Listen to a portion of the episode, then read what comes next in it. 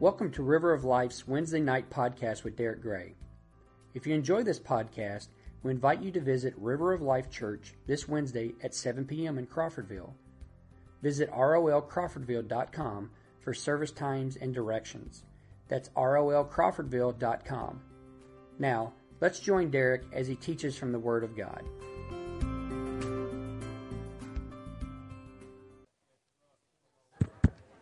All right, good evening, everybody. How's everybody doing this evening? All right, well, welcome to our uh, Wednesday night Bible study. We are going through the book of Romans. This is our 40th lesson, our 10th month. We are about halfway done. Um, it's taken forever to get through Romans 8, but that's not because I'm slow or you're slow. It's because it's just such good stuff. So tonight we're going to be in verses 25 to 27, and I think you're going to be glad that you came. Um, the title of our lesson tonight is The Spirit Helps Us.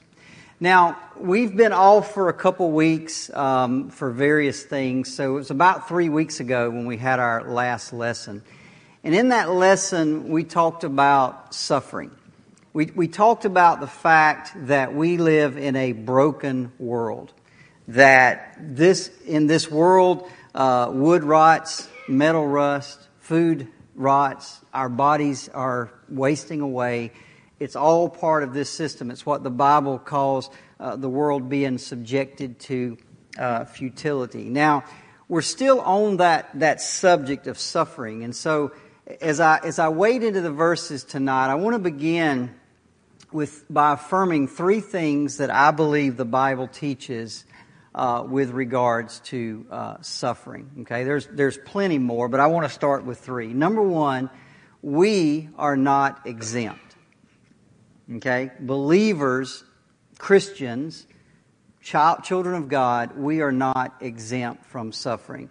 Uh, a couple weeks ago in Romans 8 20 to 23, Paul said this For the creation was subjected to futility, but not only the creation, but we ourselves groan inwardly as we wait eagerly for our adoption, the redemption of our uh, bodies. So he's saying, here we are, we, we're, we're groaning, we're waiting, we want out of this system because there's pain and sorrow and hurt and death and all of this. And so we are not exempt. You see, there are natural disasters, things like tornadoes and earthquakes and tsunamis. There are accidents like car wrecks and plane crashes, there's diseases like asthma and cancer, and then there's violence, things like robberies and school shootings. And the fact is, we're not exempt. If a tornado or a hurricane hits a city like New Orleans, it affects Christians and it affects non Christians. When that hurricane hits here, sometimes my house is spared, and thank God for that, right? But sometimes it's not. And I repair the damage and I move on.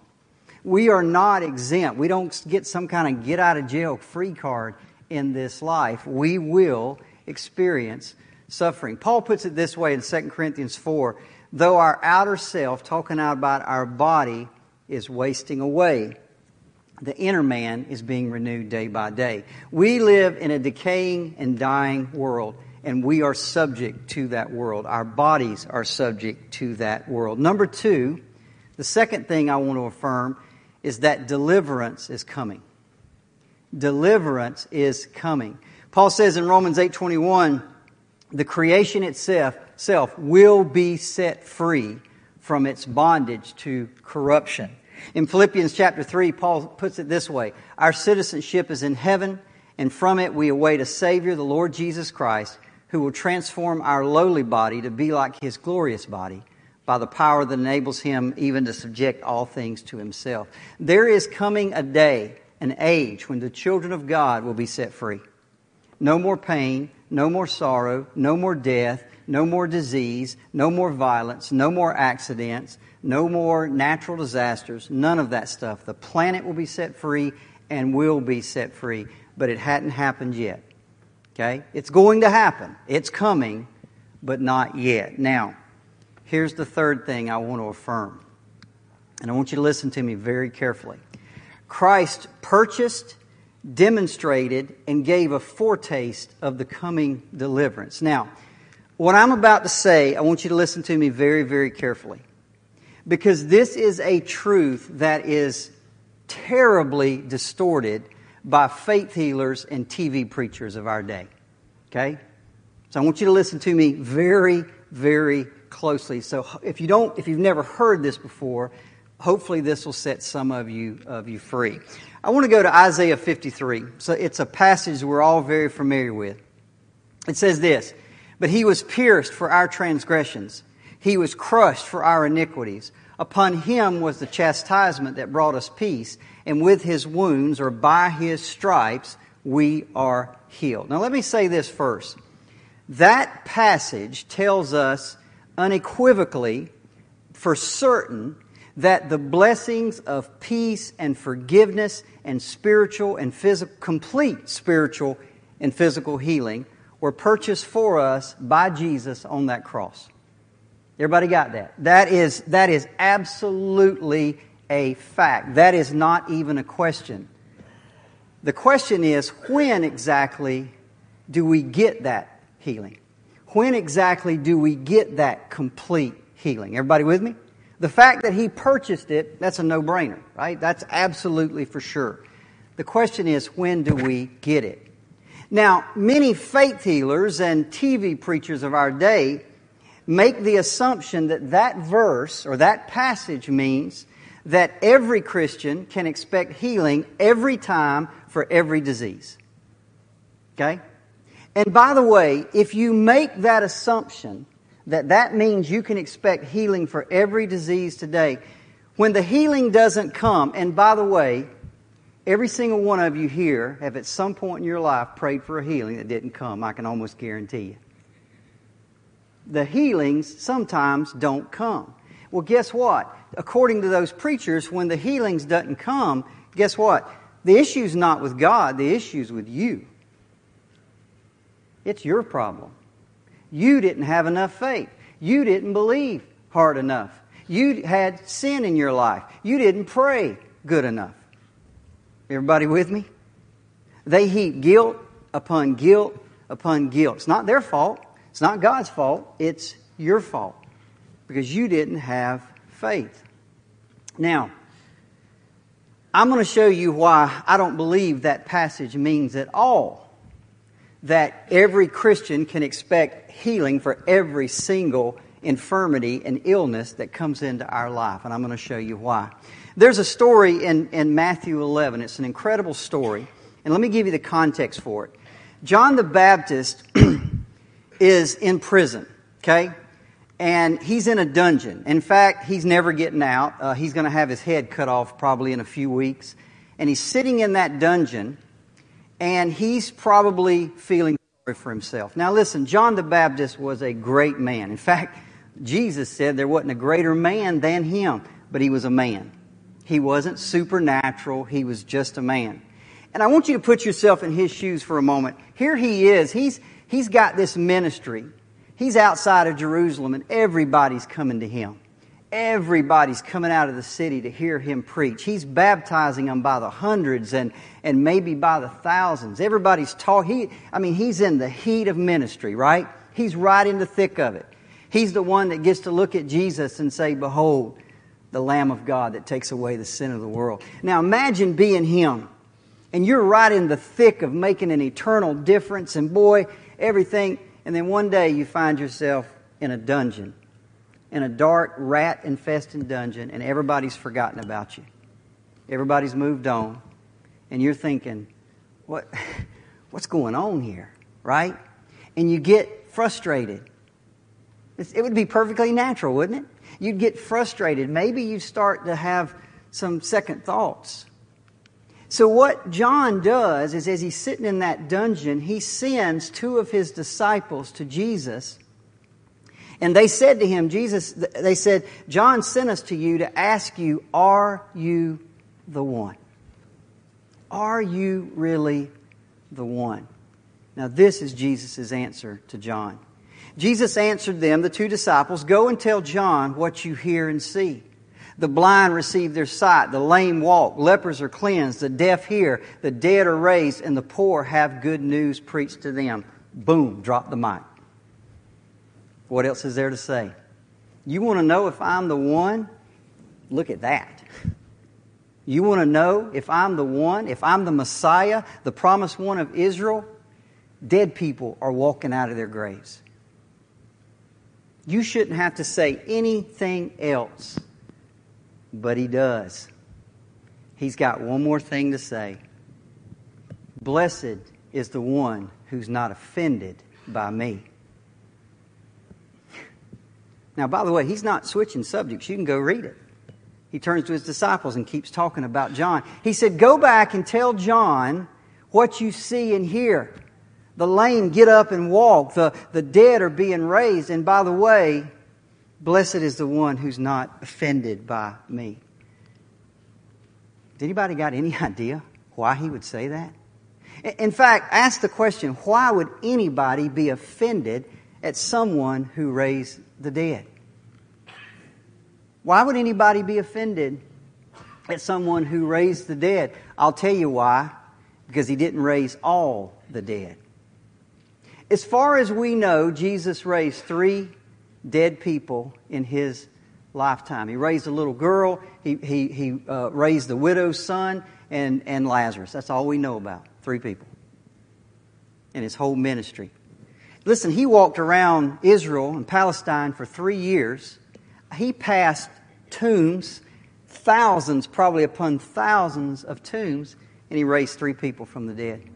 How about the, at the pool of Siloam that day, right? Y'all remember the story? The pool of Siloam, all the, all the lame people are, are trying to get near the water so that when the angel comes and moves the water.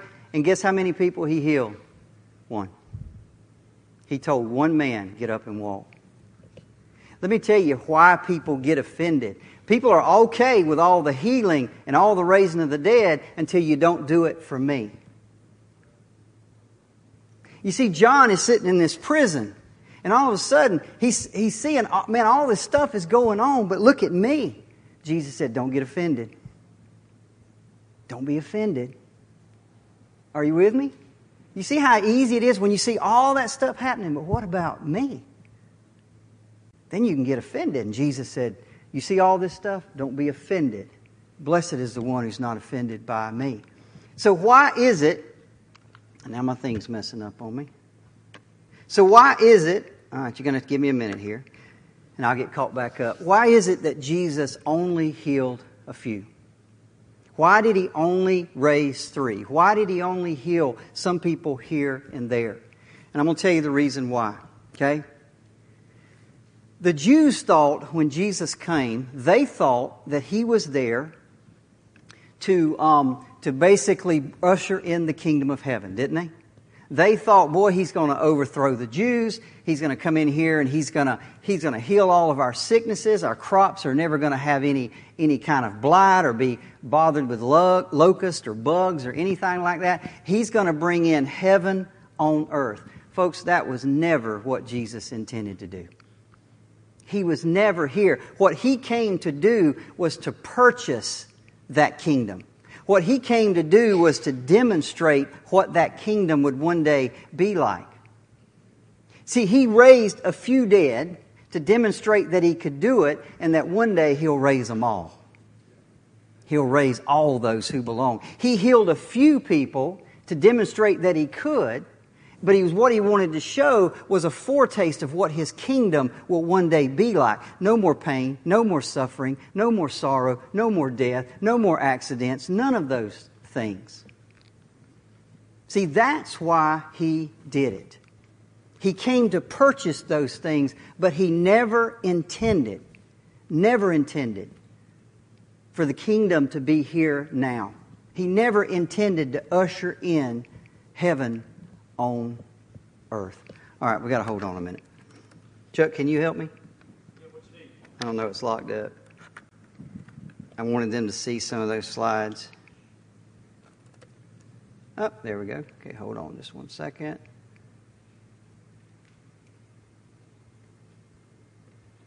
All right. All right, great. Technology is great when it works. Who said that? I heard it all the way back here. I heard you, Lori. I got like a heckler in the audience. It's Lori White. So, so Jesus comes. Let's just rehash one more time. Jesus comes, and he only raises three. Why? Was it because their relatives didn't have enough faith? No. Was it because they didn't pray hard enough? No. Was it because they had sin in their life? No. Once again, he didn't raise all the dead because that's not what he came to do. That's coming one day. He only came now to purchase that, demonstrate that he could do it, and give us a foretaste of it. That's what he came for. So again, he only raised some of the dead to illustrate that that's what he will do one day. Now, you and I, we continue to live, by the way, in this same age. And we, we get to experience some of the benefits of the cross. We get to experience a foretaste sometimes, which, by the way, sometimes includes healing, but not always. It was never intended to be always. See, like I said earlier, I can guarantee you, if I ask people to raise hands, every single one of them say, I've prayed for healing and it has not come. Folks, He never intended it to be every time, for every situation, for every person. That was not His intention. Now, you may not believe me. Read the words of Paul. Romans 8, 23 and 4. Not only the creation, but we ourselves, groan inwardly as we wait eagerly for the redemption of our bodies. Now, watch what he says. For in this hope we were saved. Now, hope that is seen is not hope, for who hopes what he sees? Paul is saying, if we already had it here on this earth, why would we hope? If we already had full and complete spiritual and physical healing on this earth right now, who hopes for what he sees? Who hopes for what he already has? We hope because we don't have it yet. But it's coming. It's coming. See, the prosperity preachers and the faith healers of our day make the same mistake the Jews did. They expected Jesus to come in and, and institute heaven on earth, and they fail to understand what he came to do. And the, and the tragedy of it is they heap guilt upon guilt upon guilt upon guilt on the backs of, of, of believers when they're not healed, making it seem like it's their fault. Again, they're guilty of the same thing the Jews are. They're trying to force into this age what God intended for the age to come. so here we are. Here we are. We're living in this age. Uh, we are, healing occurs sometimes, but not all the time. Our bodies are failing. We're going to get sick, just as part of this fallen world. We're going to experience accidents and, and, and all of these types of things. And so we wait, right? Believing that our redemption draws nigh. Now, that brings us to tonight's passage. Romans 8, 25 to 28. Now listen to verse 25. Paul says, If we hope, what are we hoping for? That kingdom, that heaven, that redemption of our bodies. No more pain, no more sorrow, no more suffering, no more accidents, none of those things. If we hope for what we do not yet see, we wait for it with patience. That's how we should wait for it. But we're like John. Sometimes we're not so patient because we're weak. We are sinners. And so sometimes we're not so patient. Now, here's the good news. Starting with verse 26. Likewise, the Spirit helps us in our weakness. For we don't know what to pray for as we ought but the Spirit Himself intercedes for us with groanings too deep for words. And He who searches hearts knows what is the mind of the Spirit, because the Spirit intercedes for the saints according to the will of God. And we know that for those who love God, all things work together for good for those who are called according to His purpose. All right. Make sure you hear what we're about to say. Tonight, we're going to look specifically at the role of the Holy Spirit in our suffering. And I'm going to ask and answer two questions, and let me read it first. Notice what this says, verse 26. The Spirit helps us when we're weak. When, when we don't understand what's going on, when we get frustrated and impatient and all of those things, the Spirit helps us to, uh, steps in to help us. Now, how does He help us? He helps us by praying for us when we don't know what we should pray for. Okay? And I'm going to show you how He does that. Now, these are the two questions I'm going to ask and answer tonight. Number one, when the Holy Spirit prays for us, what is he asking for? What is he, what is he, he's, he's interceding for us. He's talking to the Father on our behalf. What's he asking for? That's the first question. Number two, how does the Holy Spirit pray for us? Now, before I get into these two, I want you to know the number, the first one is the most important. Okay? The second one is interesting, but the first one is most important. So let's don't get, before we leave here, let's don't get caught up in number two, because number two is the hard one, but number one is the most important. So let's look at that one first. What things does the Holy Spirit pray for us?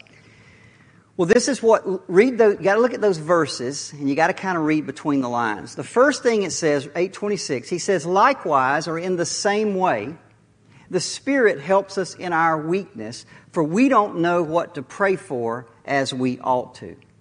So the first thing it tells us is that in our life, there are certain times, certain situations where we don't know what to pray for. Everybody got that? All right? Number two, Paul says, that when the Spirit prays, and this is awesome, he always prays in accordance with the will of God. So let me tell you, you got God the Spirit praying to God the Father according to the will of God. Give me, does anybody want to guess what's going to happen? He's going to be answered, right? You don't have any doubt. So when he prays for us, he steps in to help us and he intercedes according to the will of God, it's going to be done.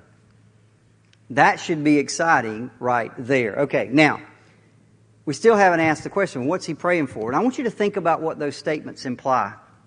When it says the Spirit prays for things we don't know how to pray for, that rules out a lot of things. That rules out a lot of things. For example, if I open my Bible, I found all kind of things in the Bible that the Bible tells me I should do and that I should have. So the first thing you need to understand here is Paul is not talking about the revealed will of God in the Word of God. Or let me put that another way. If God has plainly told us in the Bible to pursue certain things love, joy, peace, kindness, goodness, gentleness, faith, forgiveness, mercy, kindness, boldness we know to pray for those things, don't we? That's, that ain't rocket science, right? Those are the things we, we, that can't be what Paul's talking about here because we know to pray for those things. So let's look, let's ask the question from a different perspective. What don't we know what to pray for? What things are, should we pray for that we don't know we should pray for them? Well, to understand this, let me tell you guys something. Context always matters in the Bible. Be very wary of people that pull a verse out and preach a sermon on one verse because context matters. You have to look at what came before, and you got to look at what comes after, and you got to look at the context, okay? And in the context, this, this, this verb, uh, word weakness becomes very important. Go back to verse 23. Paul says this We groan inwardly as we wait eagerly for adoption. So Paul says we're groaning. Now, what are we groaning about? Well, the context is the futility of the world, right? The decay, the, the misery, the sickness, the pain, the death. In other words, suffering is what makes us groan, right? Suffering in this world, we groan about that. That's our, our weakness. Now, listen, we all know that we should pray in our suffering. it, it is perfectly fitting that a child, when he's in trouble, should go to their father for help. That is perfectly fine. We should do the exact same thing. By the way, it is also perfectly fitting that a father should give a child what he needs, not what he wants. Let me say that again. It's perfectly okay that we should go to our father when we're suffering. But it's also perfectly fitting and right that our father gives us what we need, not necessarily what we want. You see, this is the issue that Paul is addressing. There are times when we're suffering that we don't know how to pray. And when I say that, when I actually put this out there, everybody here is going to understand exactly what I mean by this. There are times in our suffering that we don't know how to pray. And it's in those times the Holy Spirit comes in and prays for us. Okay? Let me, let me, well, just put it this way. I'm sick. Okay? I just went to the doctor and he just gave me a, a, a diagnosis and it's not good. Okay? I fall on my knees and I want to pray according to the will of God. What do I pray for? Do I pray for healing? Do I pray that, that, that God will give the doctors wisdom to, to treat me correctly? Do I pray for the courage to die? Which one of those things do I pray for? Anybody know? Because I don't. By the way, they're all right. They're, they're all good prayers. See, when we are going through suffering, sometimes we don't know what the will of God is in that suffering, and therefore we don't know how to pray. Everybody with me? Let me, let me give an example. You know, I like examples. Let's say there's a missionary in a foreign country. Let's say he's in a Muslim country, and he starts to be persecuted. And he realizes, boy, this is dangerous. This is really dangerous. They, they could kill me. What does he pray for? Does he pray for a safe escape? Does he decide to stay and pray for protection? Or does he decide to stay and pray for the courage to suffer and die? Which one of those does he pray for? It's not easy, is it? See, the fact is, it's not wrong to pray for any of those things. None of them are wrong. But you and I, when we pray, we want to pray in faith. And it's hard to pray in faith when you don't know exactly what I should be praying for. Let's go back to my sickness. Maybe it's God's will that I'm healed and, and bring glory to Him that way. Maybe it's God's will that I walk through this thing and bring glory to Him that way. I don't know which one it is. Therefore, it's difficult for me to pray. Let me show you two examples from Paul's life, and then we'll come back to this subject. In 2 Corinthians 12, Paul had something that he called a thorn in the flesh. Okay? It was some kind of affliction. We don't really know what it is. Doesn't really matter. All we know is he thought, this thing needs to be gone. 2 Corinthians uh, 12, Paul says this Three times I pleaded with the Lord, take it away. Three times, take it away, take it away, take it away. And then finally, Jesus said to him, My grace is sufficient for you, my power is made perfect in your weakness. See, Paul said, if you'll take this thing away, I can be a better preacher. I can be a better missionary. And Jesus said, no, that's not the way it works at all. He said, when you're weak, you depend on me. And when you depend on me, that makes you a better preacher and a better man and a better missionary. You're stronger with that affliction than you would be without it. But you notice Paul wasn't praying. He was praying what he thought Everybody with me? Take it away. Take it away. God said, No. No, it's my will for you to, to keep it. And Paul said, Okay. That was fine with him. Let me give you another one. Philippians 1. Paul is in Rome when he writes this letter.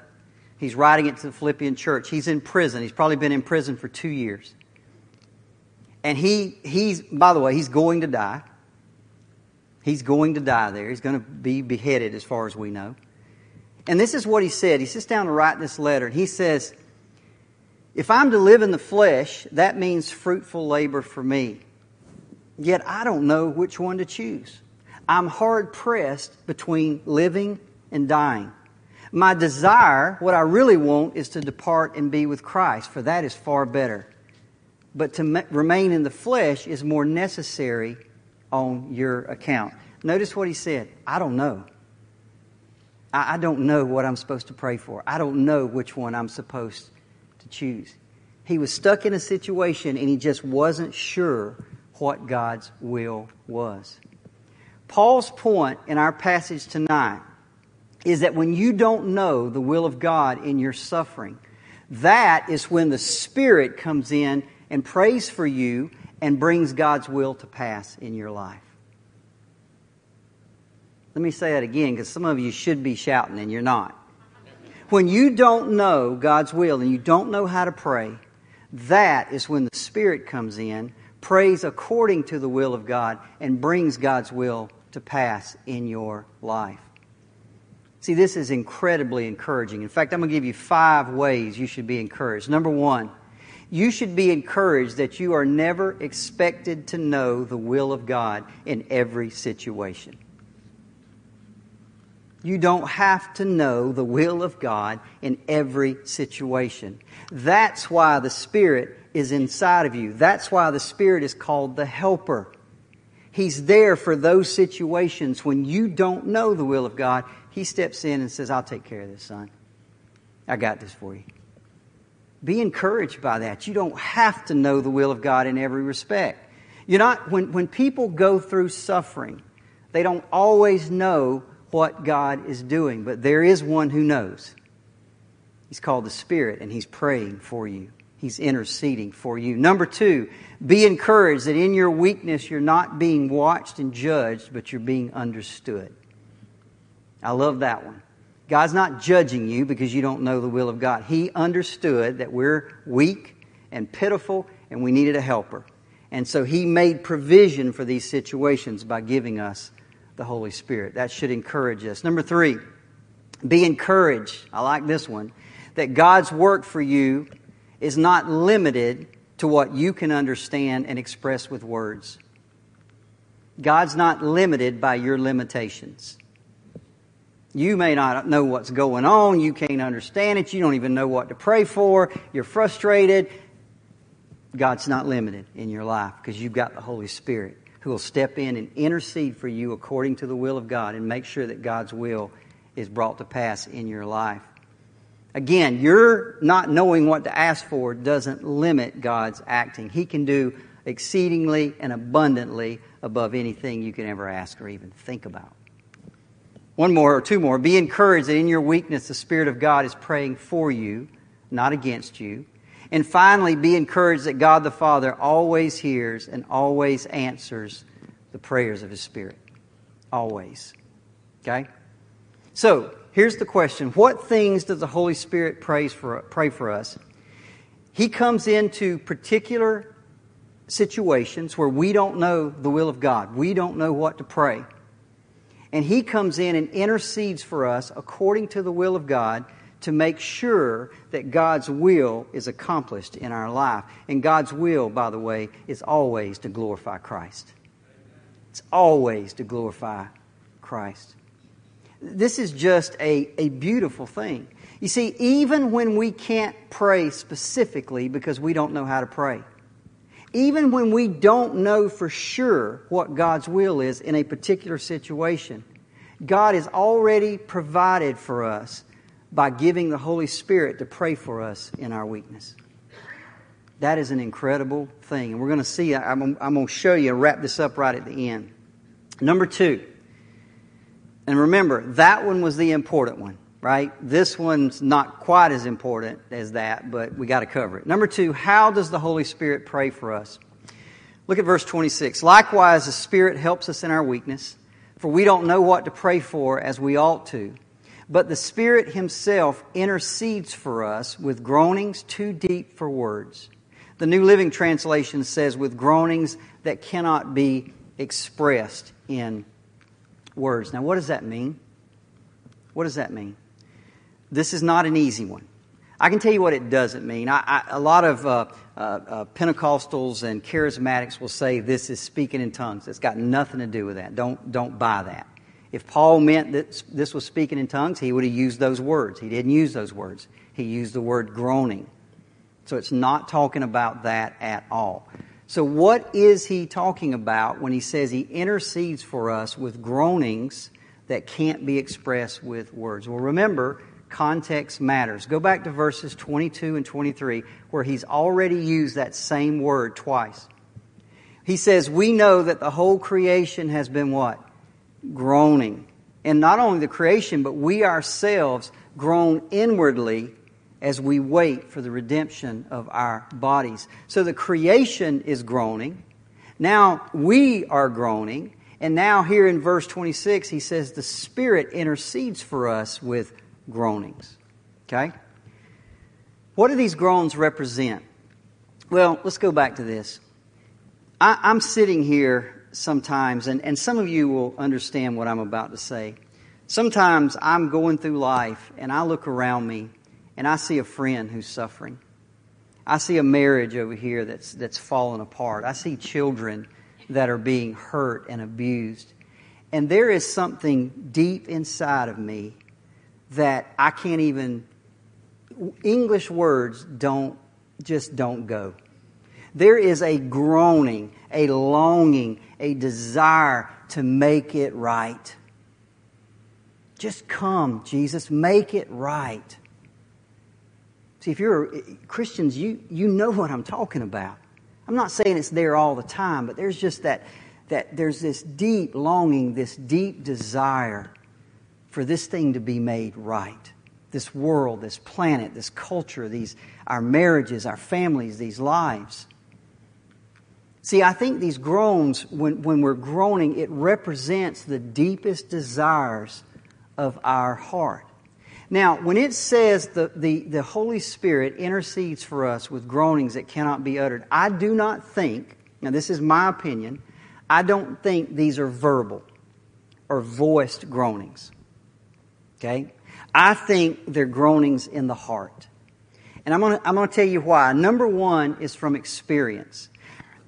When I used to read this, I thought, okay, well, there's going to come a day when I'm going to get down in prayer and I don't know what to pray, and these groanings are just going to come out. That has never happened to me.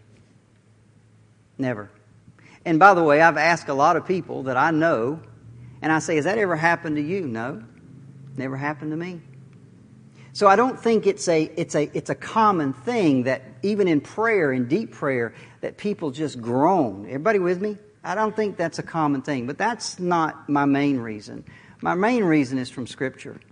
Look at Romans 8:23. It says not only the creation but we ourselves who have the first fruits of the spirit groan what? Inwardly. We groan inwardly. It's not something we voice, it's not some, it's something inside. It's this deep longing. Then look at verse uh, uh, Romans 8:27 talking about God. He says this, he who searches what? Hearts. See, God searches your heart. It's not so much about what's coming out of your mouth. I'm not saying that's not important, but God looks at your heart. Do you really believe what you're praying? So you, can't, you don't tell that from the words, you tell that from the heart. So I think these, these groanings, this prayer of the Holy Spirit, it's an inside thing, it's an inward thing, it's a heart thing. Now I could be wrong. Okay, I'm not making a I'm not going to make a, a statement about it here today. But I think it's an inward thing. Let me show you what I mean. Go back to Paul. Remember those two examples we used for Paul? He had the thorn in the flesh. He prayed three times, thinking, Boy, God, take this away. And God said, No, you're praying wrong. it's not my will for that to be taken away. And Paul said, Okay. Another time he said, To live or die, I don't know which one it is here. I, I just don't know which way to choose. Go back to the thorn in the flesh. Paul prays, and he's praying wrong, by the way. God, take it away. And the Spirit or Jesus comes and says, Paul, that's, I'm not going to do that. You're stronger with the affliction than you would be without. Now think about that. Now think about the next time Paul is in a hardship. Okay, he's being persecuted or he's sick or he's in prison. Do you think he'd have a hard time praying? Yeah. Because the last time he was praying completely wrong. Eh, is God going to heal me? Is it His will to heal me or not? Is God going to deliver me from this situation or not? Which way should I pray? Are you with me? But I want you to look at Paul's heart. Look underneath those things and look at the very bottom of who Paul is. Philippians 1:20. He said this, "It is my eager expectation and hope that Christ will be honored in body, whether it's by death or whether it's in life." See, at the very foundation of who Paul was, there was a groaning, there was a longing, there was a desire for Christ to be glorified in his life. Whether it was by living or by dying, didn't matter to him. See, let me tell you, folks, that is what the Spirit creates in us. The Spirit creates in us this desire, this groaning, this longing for Christ to be glorified in my life no matter what. If it's a healing of this cancer, hallelujah. If I have to walk through it in chemotherapy, I'll glorify you that way. It don't matter. It doesn't matter. I just want you to be glorified. You do it. And see, that's what the Holy Spirit does is He comes in and He prays the will of God for you. And this is the beautiful part, so that whatever God's will is in that situation will come to pass. You don't have to worry about it. He's taking care of it. It's an amazing thing.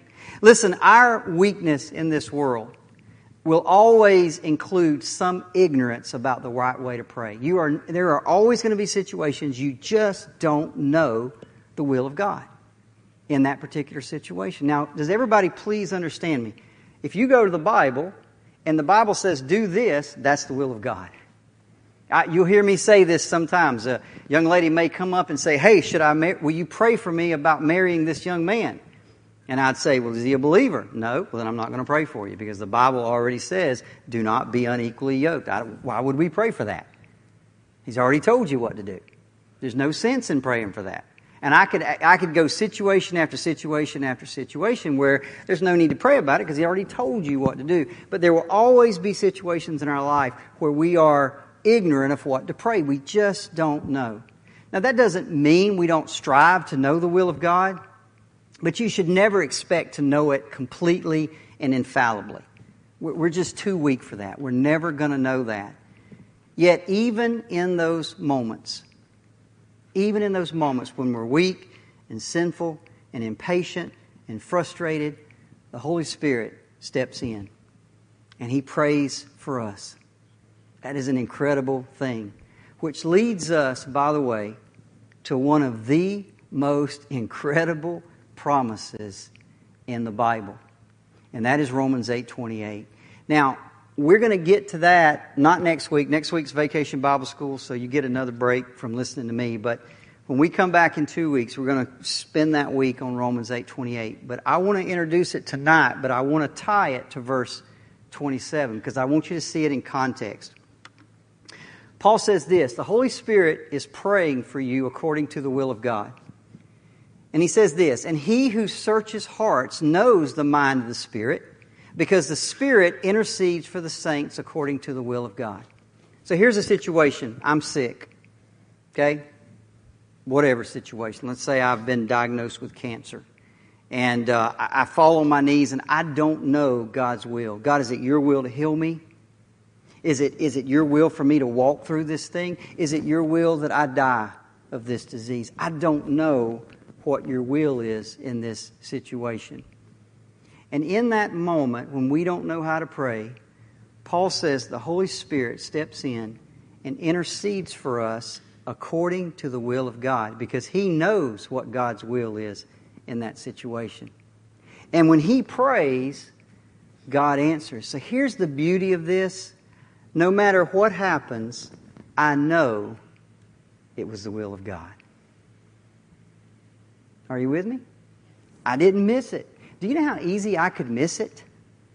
God won't let me miss it because the Holy Spirit steps in and prays according to the will of God. Therefore, whatever I go through, I know it's the will of God. Now look at verse 28. And now, and because of that, we know that for those who love God, say it with me, all things, the healing, the chemo, the dying, whatever it is, all things work for good to those who love God and are called according to His purpose. All things work for good. God has a will for your life and He is making sure that as a Christian, that will is coming to pass because the Holy Spirit is praying according to His will, even when you don't know how to.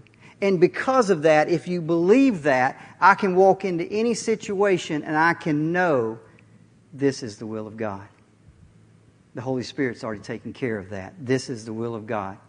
It may not be a good thing happening to me, it may be a bad thing, but all things are working together for my uh, good. Listen, we'll be back in two weeks. Romans 8:28. What a verse! What a verse! If you can make it back, please do. I don't know if we'll be one week on it or two weeks on it. I'm not sure, but uh, I would encourage you don't miss it because that verse has, as many in here can probably say, that verse has has made a profound change uh, in our life. Let's pray, Father.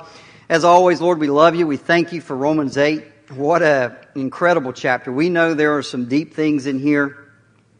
And, but I just want to say thank you tonight, Lord, that, uh, for the Holy Spirit.